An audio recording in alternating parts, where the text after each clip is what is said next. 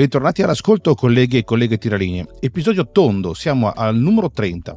Quindi partiamo da un fatto che l'avventura che sto cercando di intraprendere con il podcast non so dove poi mi porterà, se interessa a qualcuno oppure a nessuno, ma ci metto anche il canale Telegram che sarà anche più che un esperimento. Eh, non sarà quei, di quei canali Telegram dove gli argomenti si incrociano, ci sarà un, un libero scambio.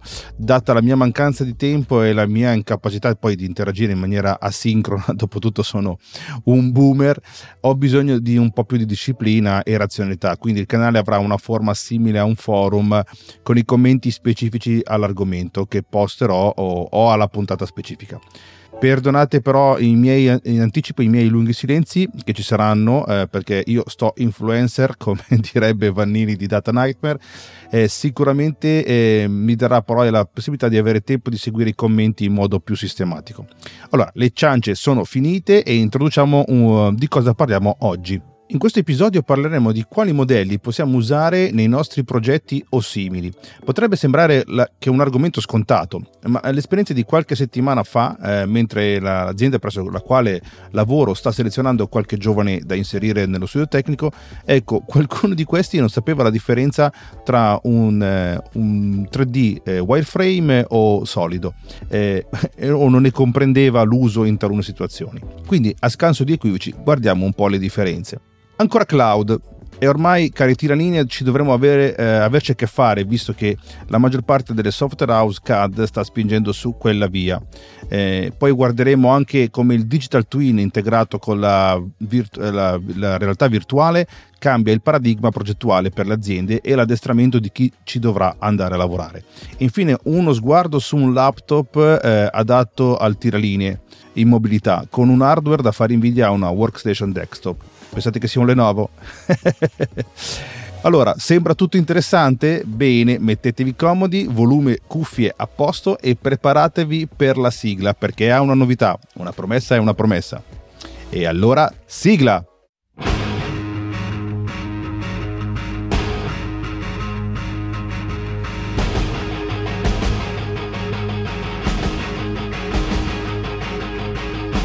Benvenuti colleghe e colleghe tiraline, benvenuti a voi, depositari della proiezione ortogonale, del gioco delle tolleranze e del render 3D. Questo è il mio podcast, io sono Daniele Borghi, disegnatore tecnico CAD 3D e podcaster.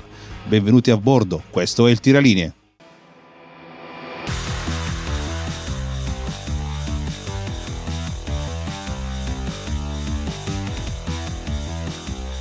Riconosco che gli ascoltatori di questa puntata e del podcast sicuramente conoscono l'argomento, anche solo per averci lavorato quotidianamente. Tuttavia, ritengo che sia importante approfondire il tema dei tipi di modelli 3D. Infatti ho notato tra i giovani un certo disinteresse riguardo a quali modelli 3D esistono e soprattutto quando utilizzarli. È vero che con la tecnologia RTX e altri sistemi di rendering in tempo reale si è spostato l'attenzione su determinati modelli 3D, ma non dovremo dimenticare l'utilità di altri tipi di modelli modelli in specifiche circostanze. Ad esempio, ci sono modelli 3D basati su poligoni che possono essere utili per la creazione di personaggi, oggetti e ambienti con una grande quantità di dettagli. I modelli 3D voxel invece possono essere utilizzati per creare oggetti di grandi dimensioni come paesaggi o edifici. Inoltre ci sono modelli 3D basati su spline che possono essere utili per la creazione di forme organiche come i personaggi di cartoni animati. In sintesi, è importante conoscere i diversi tipi di modelli 3D eh, disponibili e quando utilizzarli,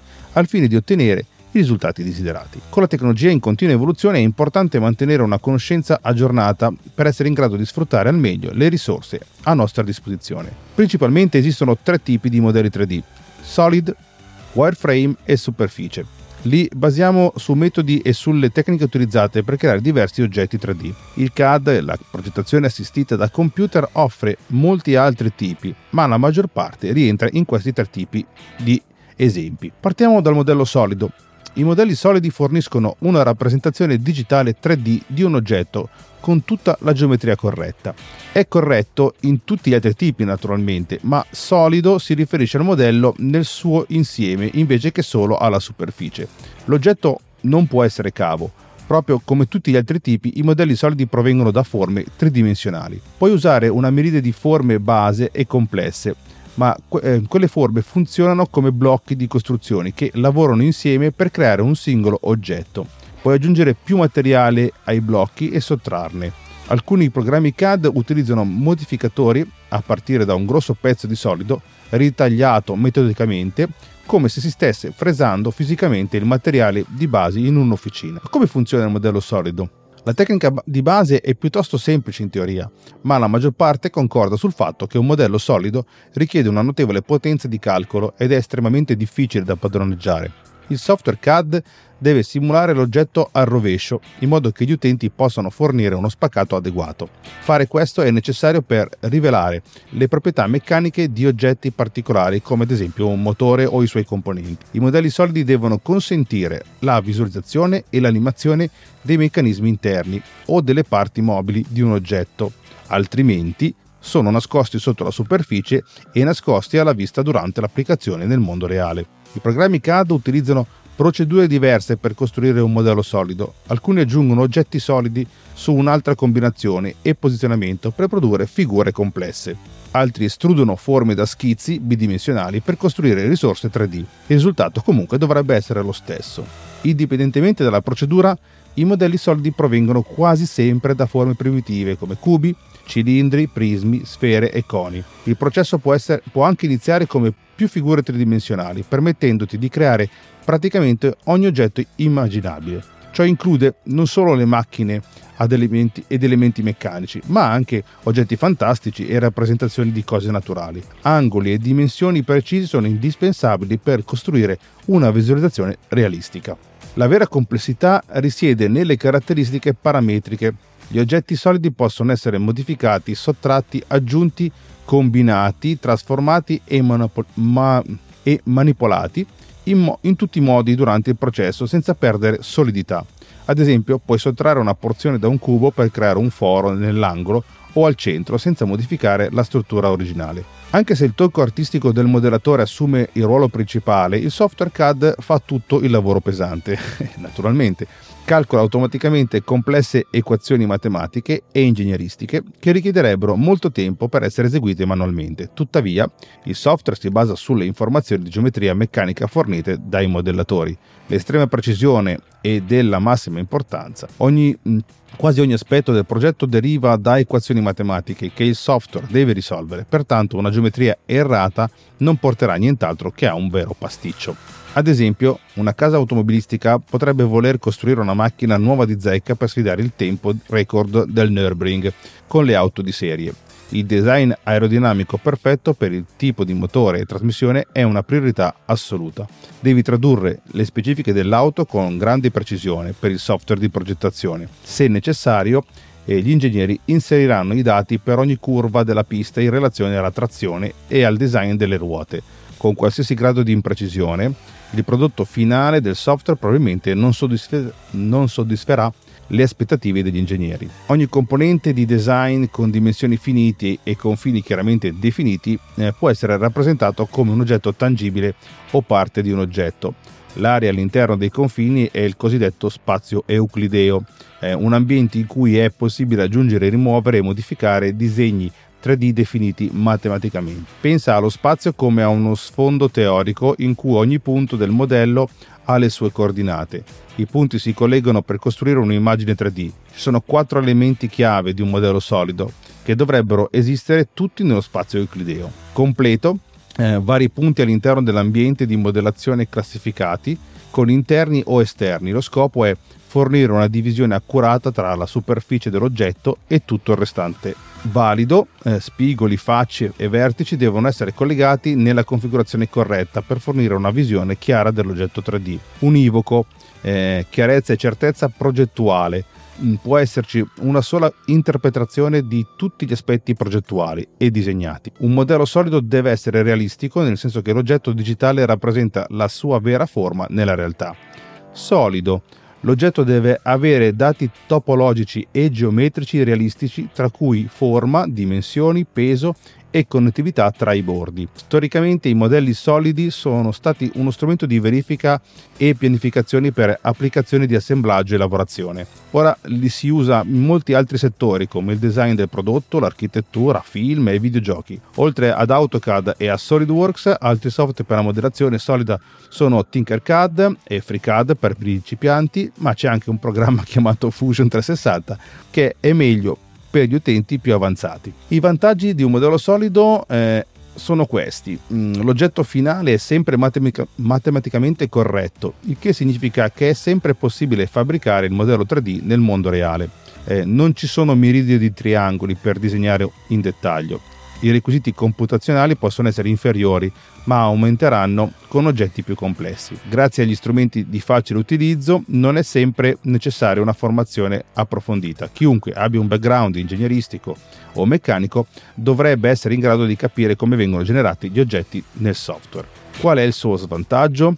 L'unico enorme svantaggio è che un modello solido non importa quanto sia avanzato il software, non sempre rappresenta le forme organiche a causa delle loro interpre- imperfezioni e irregolarità fisiche, in modo naturalmente realistico. I sofisticati sistemi CAD moderni tuttavia possono generare modelli solidi di oggetti ben definiti a colori, visualizzando l'intera superficie con ombre e luci per ottenere una qualità molto più realistica. È probabile che tali sistemi richiedono informazioni complete sull'oggetto disegnato per svolgere correttamente il lavoro. Oltre ai dati geometrici e topologici, il sistema necessita di una maggiore potenza di calcolo per eliminare o ridurre al minimo la possibilità di intervento umano nella progettazione. L'automazione si occupa non solo del processo di disegno, ma anche dell'analisi degli elementi finiti, un metodo computerizzato per determinare come un oggetto reagisce a forze esterne come calore, freddo, vibrazioni, esposizione all'acqua e altri effetti fisici. E naturalmente dalle attività di fabbricazione che generano comandi per i CNC per il processo di lavorazione meccanico. Nei casi in cui l'oggetto presenta molte curve complesse, la modellazione wireframe è spesso il metodo di scelta. Eh, gli elementi costitutivi di base dei modelli solidi, le forme base, a volte sono troppo difficili da modificare nella configurazione e dimensioni desiderate. La modellazione wireframe consente una transizione più fluida tra i bordi curvi in oggetti complessi. Con l'aumentare della complessità tuttavia alcuni inconvenienti diventano più evidenti. Tutte le superfici insieme e ai lati opposti e ai componenti interni normalmente nascosti alla vista appaiono come linee visibili con la modellazione wireframe. Sebbene questo metodo gestisca modelli complessi in un modo che i modelli solidi non possono fare, alcuni dicono che è il modo più rapido per rappresentare immagini 3D. Come funziona il, la modellazione wireframe? La rappresentazione di base delle cose naturali può contenere tutto più che semplici curve e superfici piane. Molti oggetti sono quasi impossibili da disegnare in 3D con una qualità realistica, anche utilizzando computer molto sofisticati, manipolando forme di base come cubi e sfere. Le forme organiche di persone, animali, piante e altri oggetti hanno proprietà molto più complesse. Eh, quando un modello solido presenta troppe difficoltà nel raggiungere il realismo, i modelli wireframe tornano veramente utili. In questo caso, in questo senso, scusate, un wireframe è più avanzato di un modello solido. L'uso nella modellazione wireframe del CAD deriva da due aspetti principali. La rappresentazione al computer di un oggetto che riguarda la struttura del modello e le procedure computazionali per manipolare la visualizzazione della rappresentazione. Le strutture wireframe contengono solo due tipi di informazioni. In primo luogo i dati geometrici in relazione alle posizioni delle coordinate dei punti di connessione nel modello 3D. In secondo luogo i dati topologici che traducono i punti connessi come spigoli. In altre parole, un modello wireframe 3D va insieme eh, come una rete di vertici. Tre vertici o triangoli costituiscono l'elemento base dei modelli wireframe. La faccia geometrica è composta da almeno tre vertici. È possibile regolare la forma e le dimensioni dell'oggetto modificando la posizione di ciascun vertice. Una o più facce possono condividere lo stesso vertice. Più triangoli creano modelli più realistici. Il numero di poligoni indica il numero totale di triangoli contenuti all'interno di un modello wireframe. Ai vecchi tempi era piuttosto tipico disegnare oggetti o figure 3D utilizzando un basso numero di poligoni.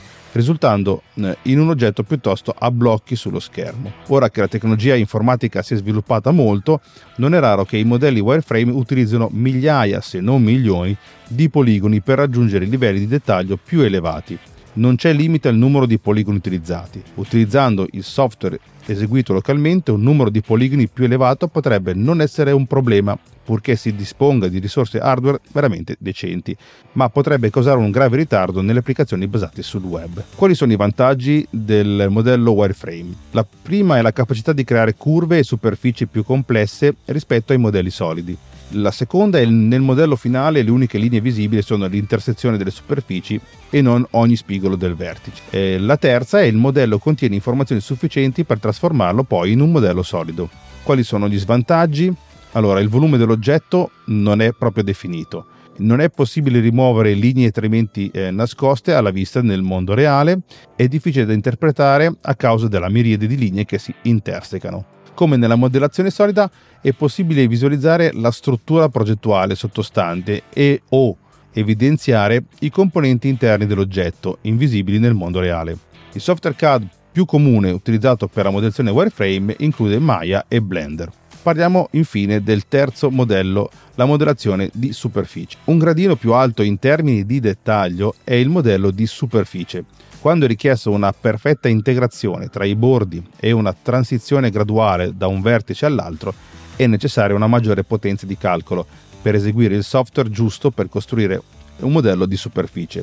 Rispetto ai due precedenti, la modellazione di superficie è molto più impegnativa, ma solo perché ha tutte le capacità per creare quasi tutte le forme che sarebbero troppo difficili da ottenere con metodi sia il solido che wireframe. Lo scopo principale di un modello di superficie è mostrare un oggetto in 3D nel modo in cui dovrebbe essere visibile nel mondo reale.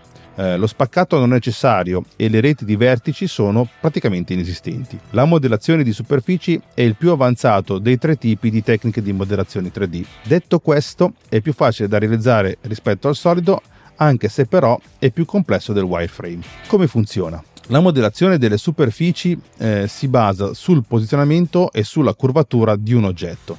È importante anche il modo in cui puoi convalidare le imperfezioni e applicare l'uniformità all'immagine. Il software CAD affronta ancora una volta il difficile compito di calcolare eh, collegamenti continui tra linee guida. Ad esempio, se si vuole costruire una sfera perfetta, il software CAD necessita prima di un input che indichi la struttura a cornice della superficie. Poi il programma copre o sostituisce le cornici con superfici lisce. In un certo senso il processo imita la costruzione di una carrozzeria in cui gli ingegneri costruiscono la struttura portante quindi la avvolgono con un involucro metallico conforme. Le linee guida non sono l'unica opzione per ottenere un buon modello di superficie. Alcuni software CAD sfruttano piani tangenti o punti di controllo per determinare la forma delle superfici. Un problema significativo con questo metodo è che la rappresentazione visiva delle superfici può contenere geometrie che non possono esistere nel mondo reale. Note anche come geometrie non manifold, ad esempio un muro senza spessore. Eh, dal momento che non esistono non puoi trasformarli in oggetti fisici. Se il modello è un oggetto da fabbricare è fondamentale confermare se è possibile fabbricarlo. La modellazione di superfici, come suggerisce naturalmente il nome, si concentra fortemente sulla rappresentazione visiva dell'oggetto dell'esterno di un oggetto. L'oggetto può essere qualsiasi cosa, da forme organiche come frutti o animali, dispositivi elettronici come radio o telefoni, a strutture complesse come ponti e grattacieli. Indipendentemente dall'oggetto, i modelli di superficie richiedono curve, contorni e trame chiaramente definiti dall'involucro esterno. Detto questo, un oggetto può ancora essere geometricamente errato senza volume o spessore definito in un modello di superficie purché non si preveda di fabbricare il modello. L'immagine 3D può comunque avere un bel aspetto sullo schermo perché le leggi della fisica non si applicano agli oggetti digitali. Questa flessibilità offre ai progettisti la possibilità di, eh, illimitata di modellare un modello in modo che il metodo di modellazione solida non può. D'altra parte non è possibile sezionare un modello di superficie poiché all'interno è praticamente vuoto, è un oggetto cavo a seconda eh, dell'applicazione è possibile rappresentare la superficie utilizzando dei poligoni. I vantaggi di questa modellazione di superficie eh, si possono ottenere delle superfici complesse, sono facilmente ottenibili e sono convenienti dove l'estetica è l'obiettivo principale. Gli svantaggi quali sono? È necessaria una formazione eh, dell'operatore molto approfondita e richiede programmi più avanzati e una maggiore potenza di calcolo. Un modello 3D eh, esteticamente gradevole, completo, è possibile solo con la modellazione della superficie. Tuttavia, quando si fabbrica fisicamente l'oggetto, è spesso necessaria una combinazione di modellazione di superficie e di solido. Il software principe che utilizza la modellazione di superficie è Katia della Dassault In definitiva, chiudendo il, l'argomento, eh, dobbiamo conoscere e utilizzare i vari modelli 3D. Naturalmente chi eh, opera nella parte meccanica sicuramente utilizzerà una modellazione eh, solida o wireframe nei casi in cui il pezzo è veramente complesso per capire dove sono i problemi delle, dei vari vertici, mentre chi si occupa molto di più per la parte di design sicuramente utilizzerà la modellazione di superficie utilizzando il famoso software che ho appena citato che è Katia da South Quindi giovani tiralinee imparate i vari modelli perché vi torneranno utili nella vostra vita professionale.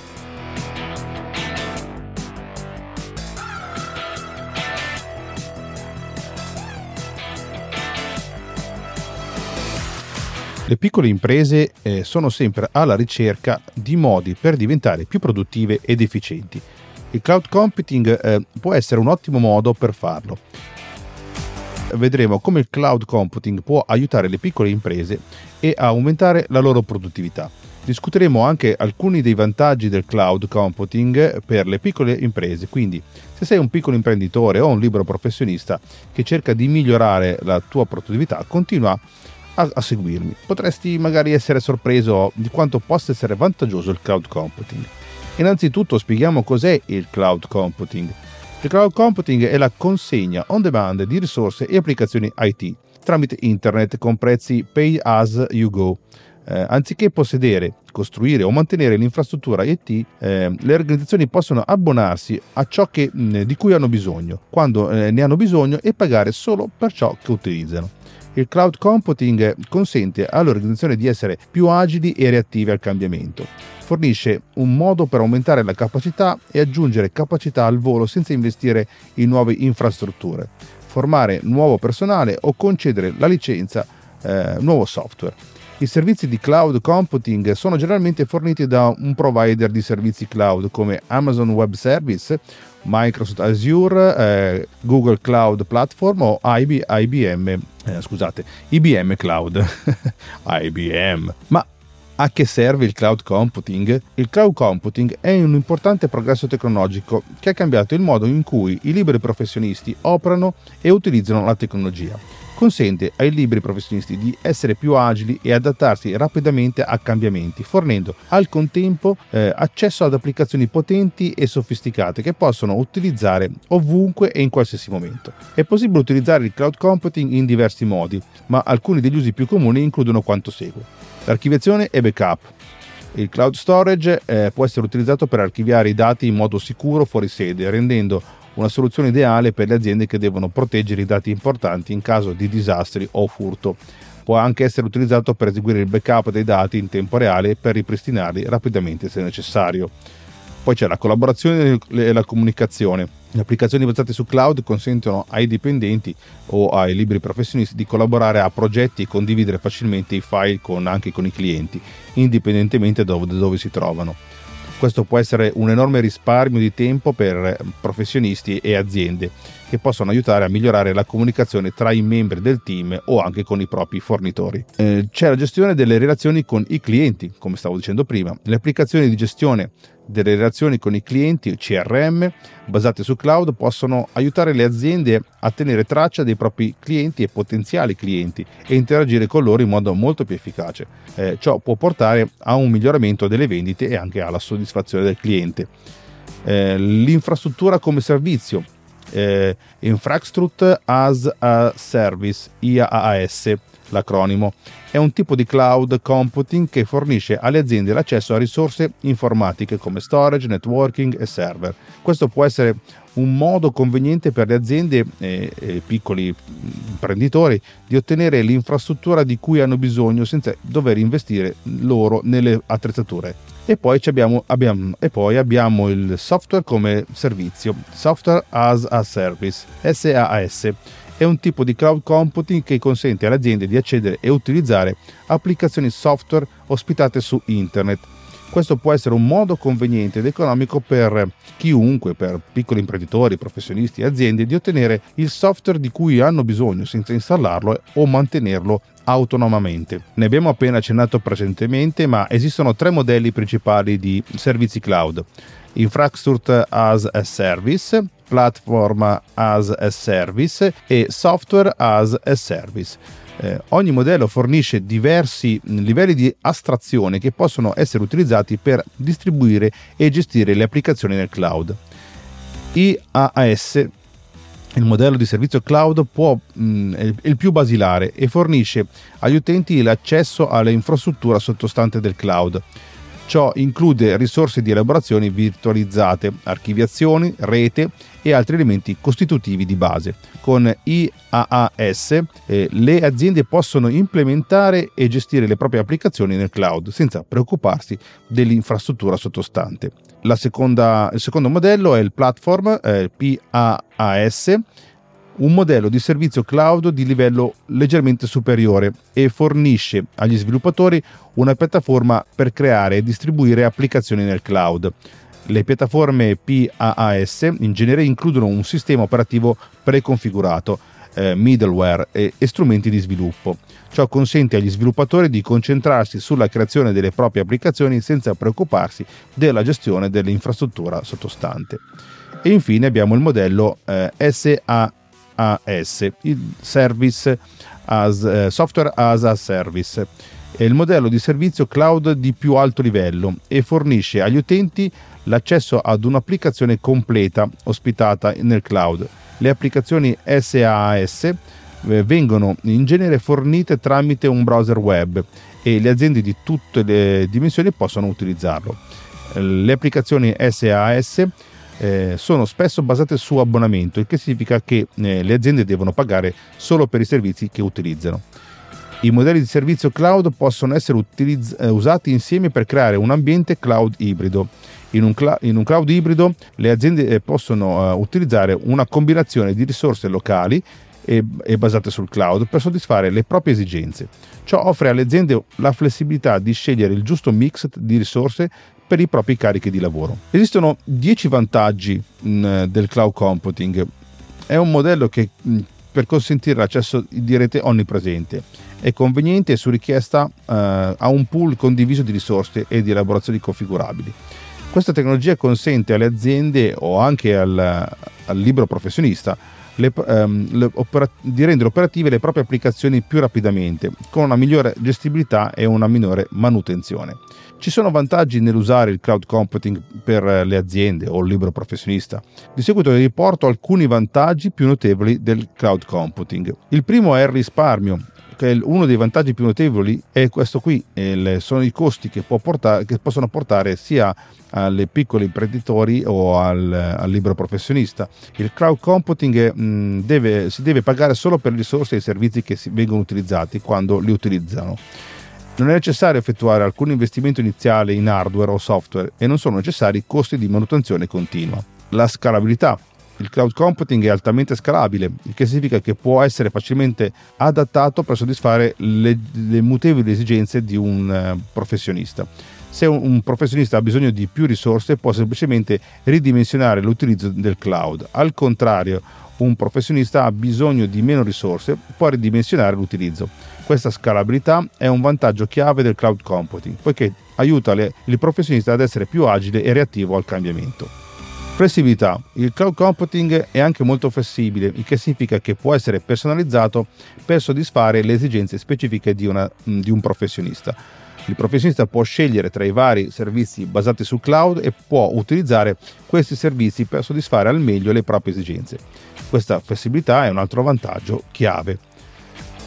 Il cloud computing può anche aiutare a promuovere una maggiore collaborazione. Utilizzando servizi basati su cloud, il professionista può consentire di lavorare insieme su progetti di qualsiasi luogo, migliorando la comunicazione e l'efficienza.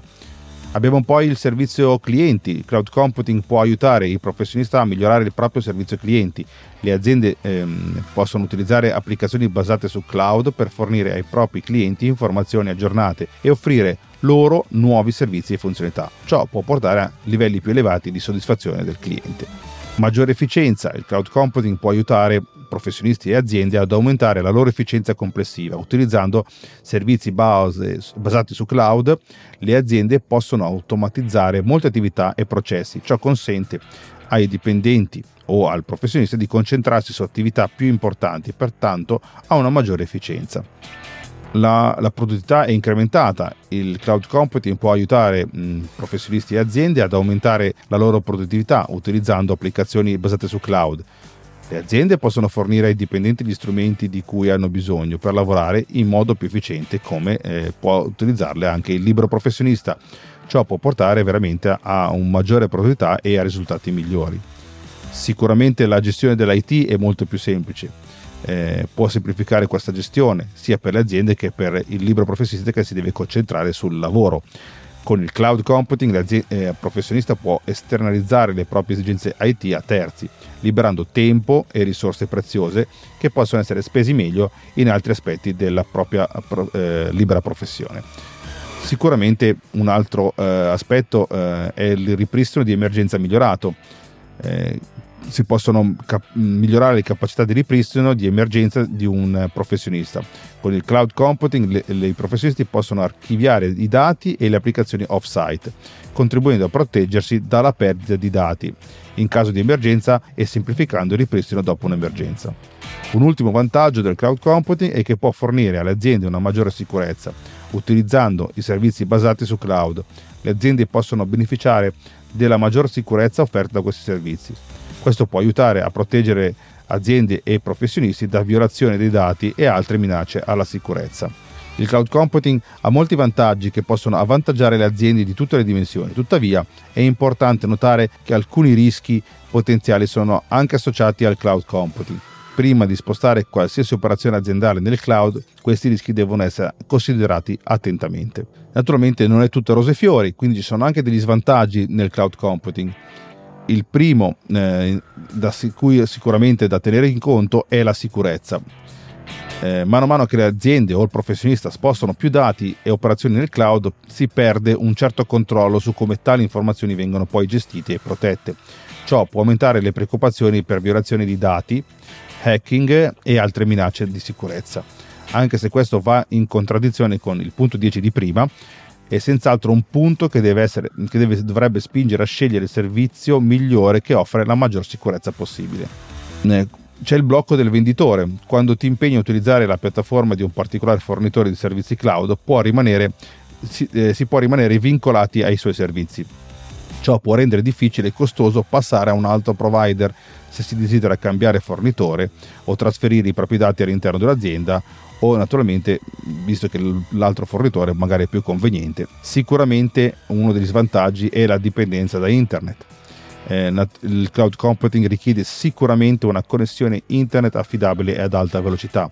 Se la vostra connessione internet si interrompe, si potrebbe essere, non essere più in grado di accedere ai propri dati e alle applicazioni archiviate nel cloud. Eh, l'ultima è la personalizzazione, eh, no, la penultima eh, il penultimo svantaggio eh, è la personalizzazione limitata.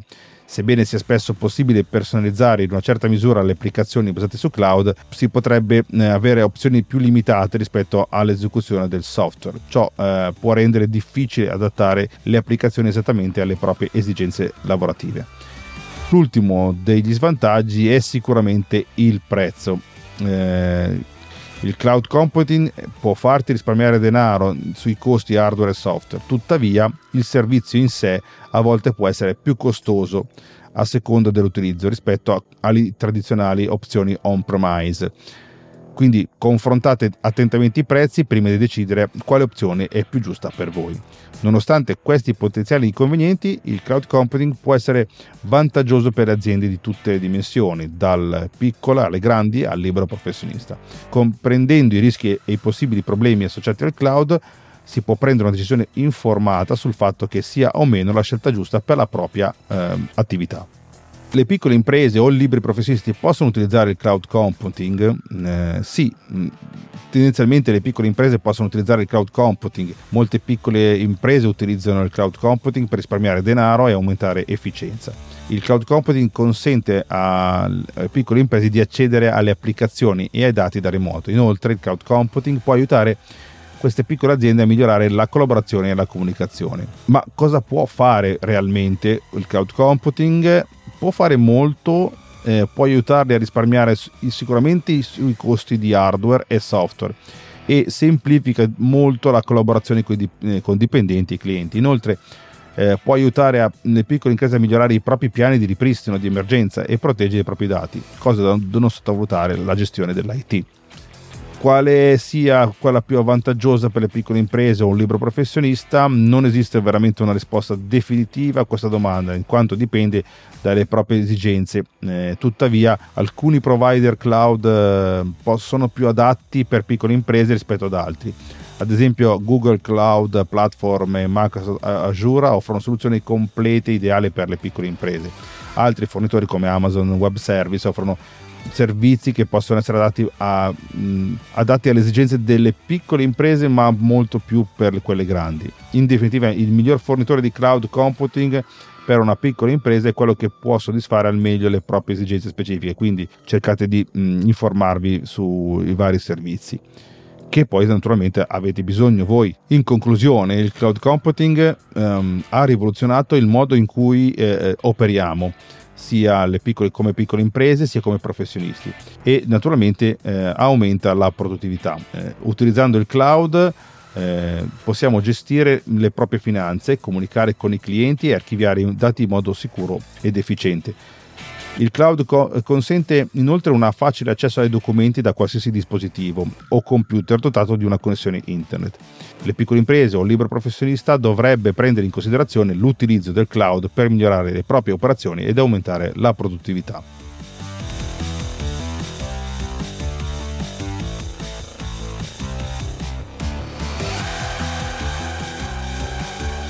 Considera la fabbrica del futuro. Sembrerà una normale fabbrica, solo con tutti che indossano abiti argentati e vanno in giro con il jetpack? O sembrerà buio pesto perché le luci sono spente e i robot si prendono cura di tutto mentre gli umani vestiti d'argento si rilassano sulle spiagge su amaca a jet?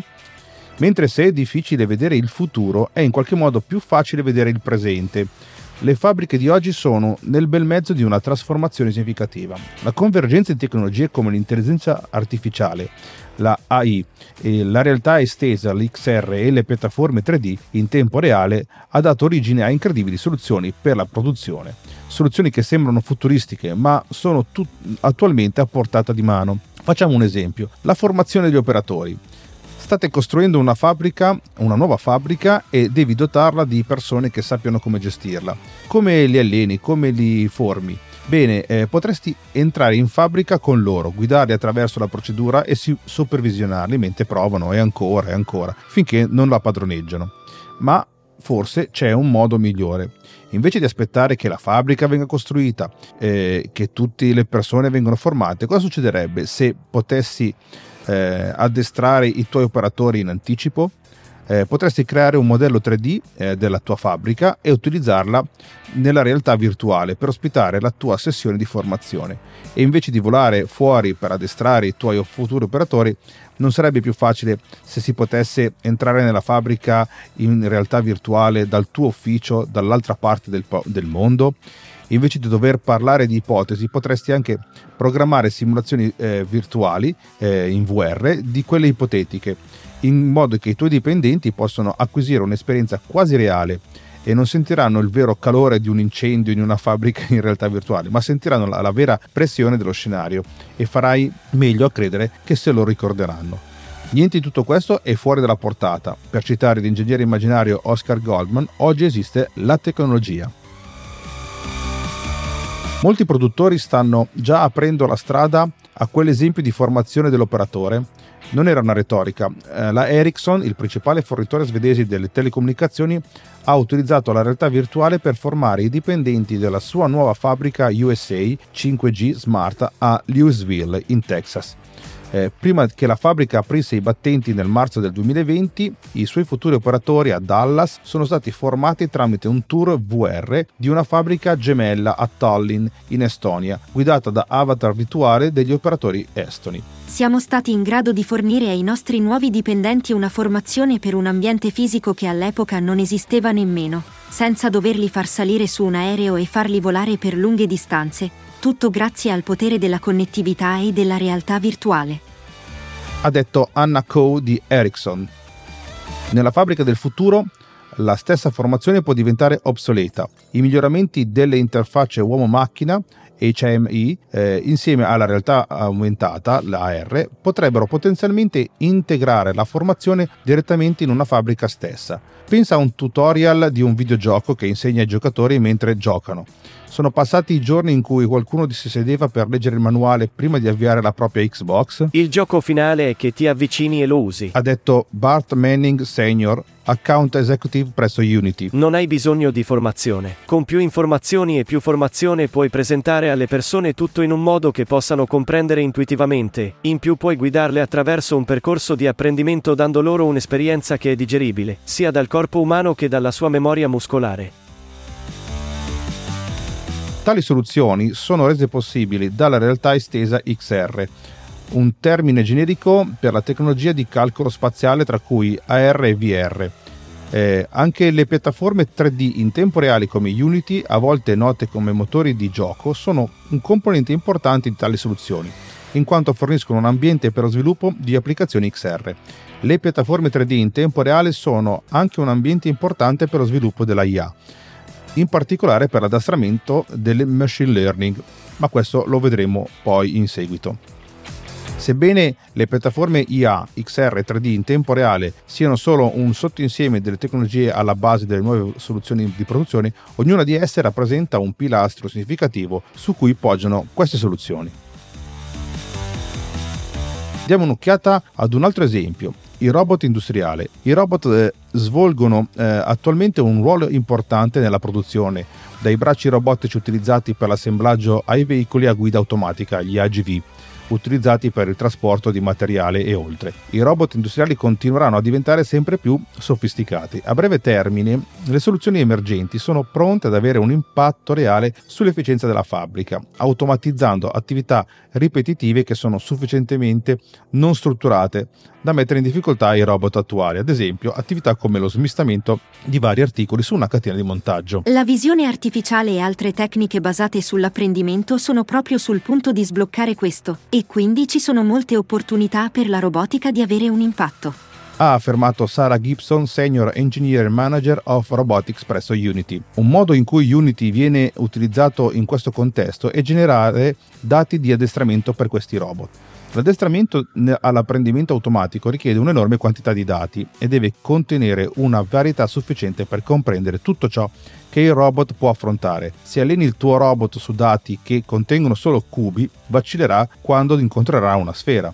Se alleni il tuo robot su cubi con cubi e sfere colorate di rosso, rimarrà perplesso davanti a un colore blu. Ti viene eh, l'idea molto più veloce di un robot che avrebbe bisogno di migliaia di altri esempi. Se hai bisogno di 100.000 immagini per addestrare un modello, è molto più facile ottenere 99.000 immagini simulate e 1000 immagini reali, piuttosto che ottenere 100.000 immagini reali ha spiegato Gibson. In definitiva, nello stesso modo in cui gli ingegneri stanno sviluppando veicoli completamente autonomi, nel gergo SAE, autonomia di, di, livello 5, anche i robot industriali si avvicineranno alla completa autonomia. Tali robot si addestreranno, si adatteranno alle mutevoli circostanze e risponderanno a determinati eventi senza un intervento umano. Si potrebbe immaginare che questo si estenda all'intera filiera, dalle materie prime al prodotto finito. La visione a lungo termine per l'industria 4.0 è un'economia completamente automatizzata, ha affermato Gibson. Le piattaforme IA, XR e 3D in tempo reale stanno mm, sbloccando un valore reale per i produttori di oggi. Anche se le tecnologie continueranno a migliorare, non è difficile tracciare una linea retta delle implementazioni all'avanguardia di queste tecnologie. Oggi a quella che sarà la pratica, lo standard di domani. Abbiamo appena visto, intravisto la punta dell'iceberg di ciò che la IA, XR e il 3D in tempo reale possono apportare alle produzioni. Oltre a migliorare la formazione degli operatori e la robotica industriale, queste tecnologie stanno eh, influenzando applicazioni tra cui progettazioni e layout di fabbrica, il pre-commissioning, la simulazione e l'ottimizzazione, sicurezza dei lavoratori, monitoraggio e manutenzione, la riconfigurazione e aggiornamenti di fabbrica a garanzia di qualità. La fabbrica del futuro non lascerà probabilmente nulla di intentato. Prima di concludere, se conoscete qualche altro tiraline fate del sano passaparola, così da far crescere questo podcast. Se vi piace e vi incuriosisce, non vi resta che iscrivervi al canale. Come essere sicuri di non perdere nessuna puntata? Ehi, dai, niente di più facile. Lo potete fare da una qualsiasi app dedicata all'ascolto dei podcast e cercando semplicemente il tiraline o direttamente sulla piattaforma Acast che ospita il podcast. Potete commentare o lasciare suggerimenti su altri argomenti nei commenti del blog della mia casa digitale che si trova all'indirizzo www.fokevol.it.